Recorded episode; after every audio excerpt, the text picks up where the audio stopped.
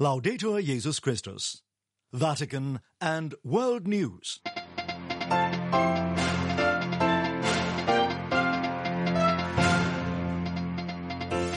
In headlines this Thursday, February the 8th, Pope Francis releases his message for the 10th World Day of Prayer and Awareness Against Human Trafficking.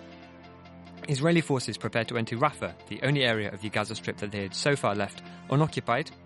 And we speak to a United Nations representative based in East Africa about the Pope's appeals for peace in Sudan. In the Vatican, I'm Joseph Tulloch. Pope Francis has released his message for the 10th World Day of Prayer and Awareness Against Human Trafficking. In the text, he urges society at all levels to combat this evil and to listen to the testimonies of victims as well as those whose voices remain unheard.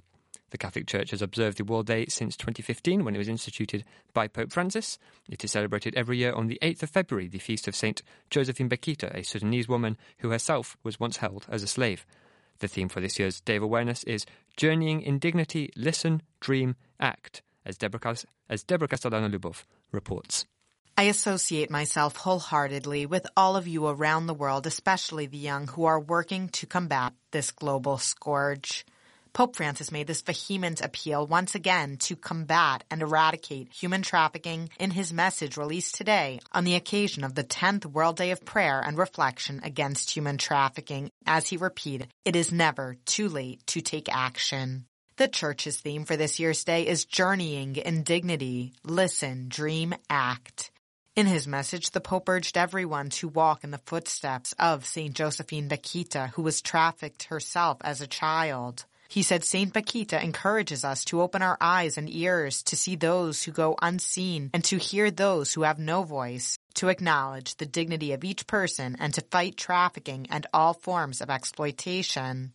Lamenting that trafficking often goes unseen, the Pope urged, let us help one another to be more responsive. The Pope appealed for listening to suffering victims. May we listen to their cry for help and feel challenged by the stories they tell, he said. The Holy Father encouraged all efforts that better enable people to live with freedom and dignity and called for taking concrete actions to combat trafficking. At each and every level, he exhorted, let us pray fervently and work proactively for this cause. While we know the fight against trafficking can be won, he suggested, it is necessary to get to the root of the problem and eliminate its causes. The Pope went on to encourage all efforts to respond to the phenomenon following St. Bakhita's example. It is a call to action, to mobilize all our resources. He warned if we close our eyes and ears, if we do nothing, we will be guilty of complicity. Pope Francis concluded by expressing his heartfelt gratitude to everyone engaged in the celebration of this day and blessing all committed to combating trafficking and all forms of exploitation. I'm Deborah Castellano-Lubov.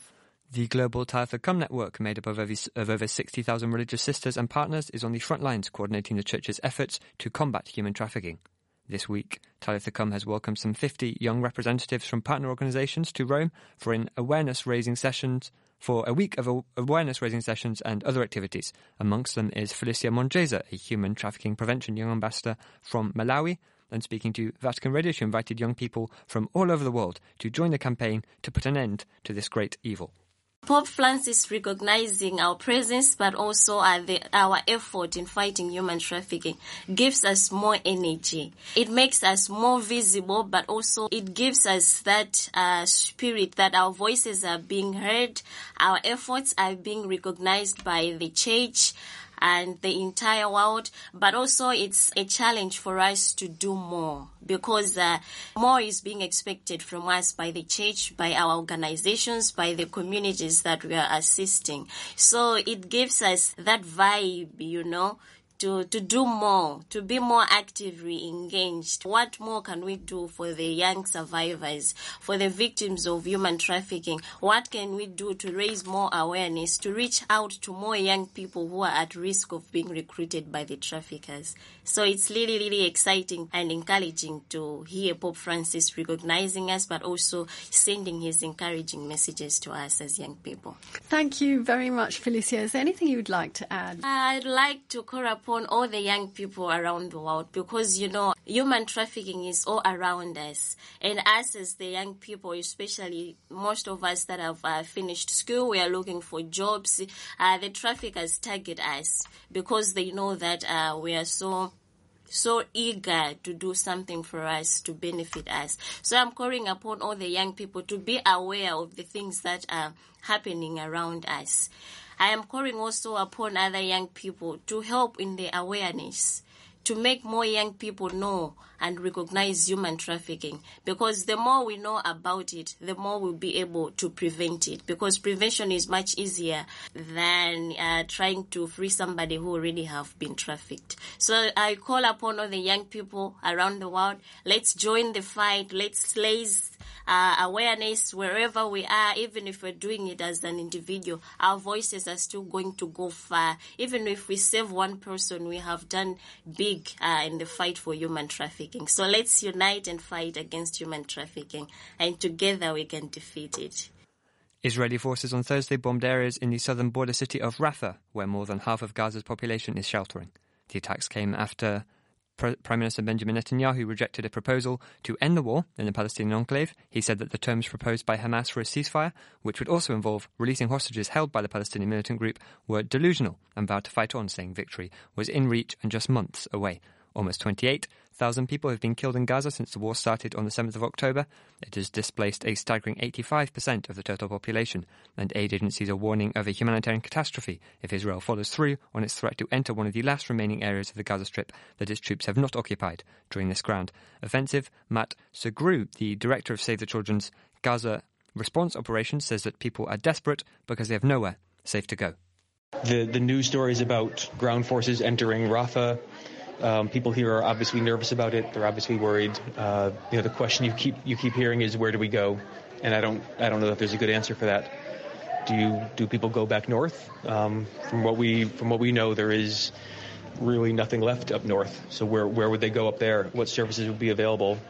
Where would they find shelter um, and places to live?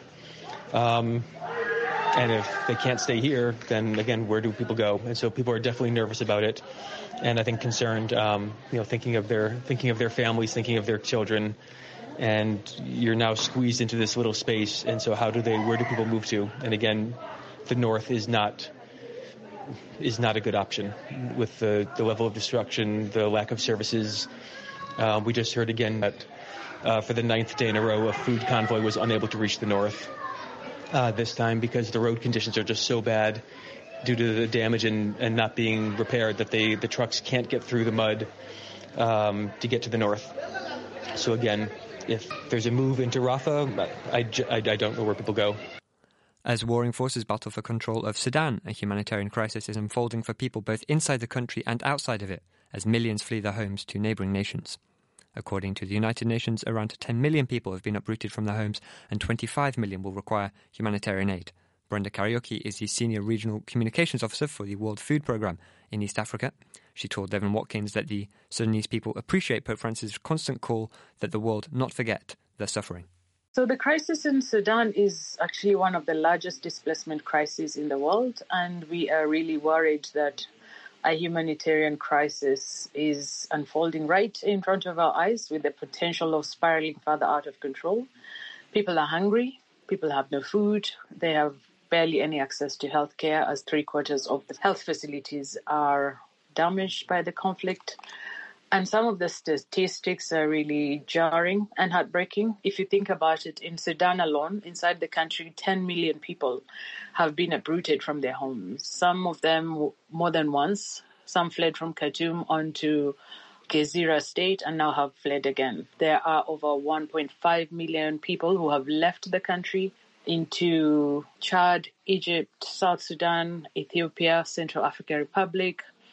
We estimate that at least 19 million children are not in school and 18 million are facing serious food insecurity. Do you think that people feel forgotten as other conflicts overshadow a dire humanitarian crisis?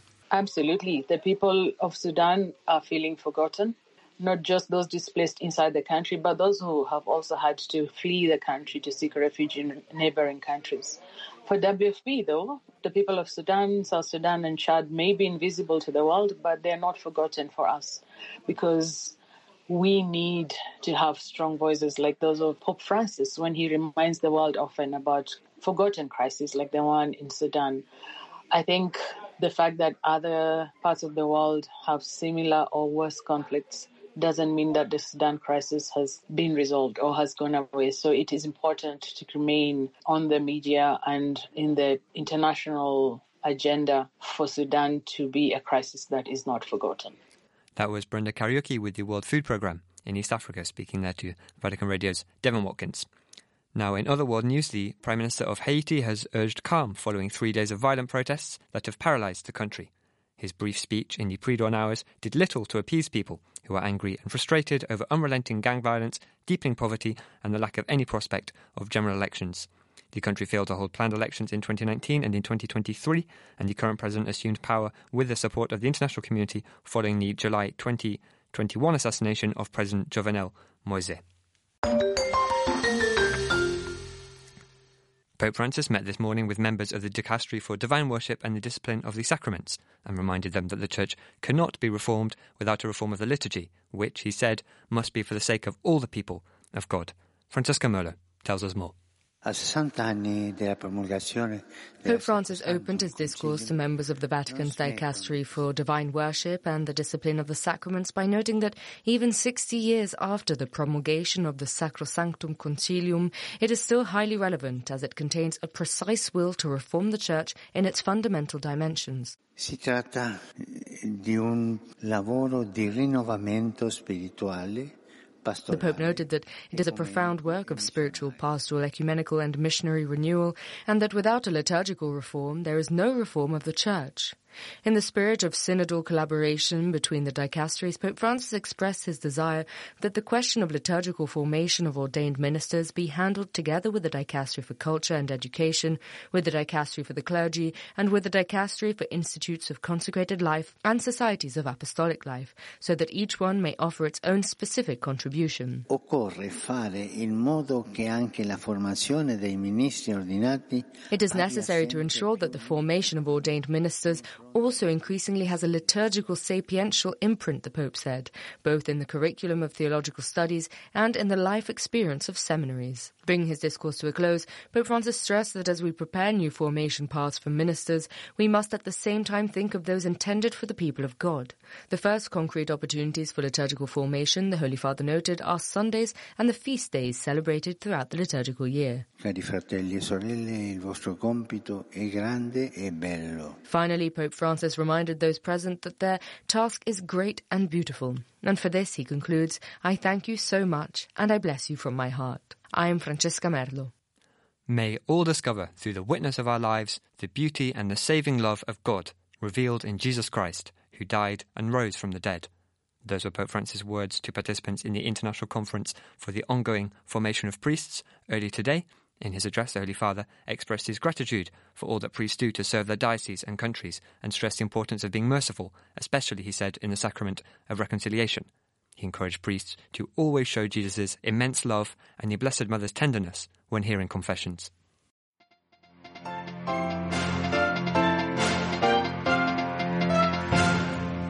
That brings it to the end of this edition of Vatican and World News. For more on these and other stories, please do visit our website at www.vaticannews.va, and you can also catch the latest updates on our Facebook, X, and Instagram pages. Many thanks go to Daniele Giorgi in the studio in the Vatican. I'm Joseph Tulloch. Goodbye.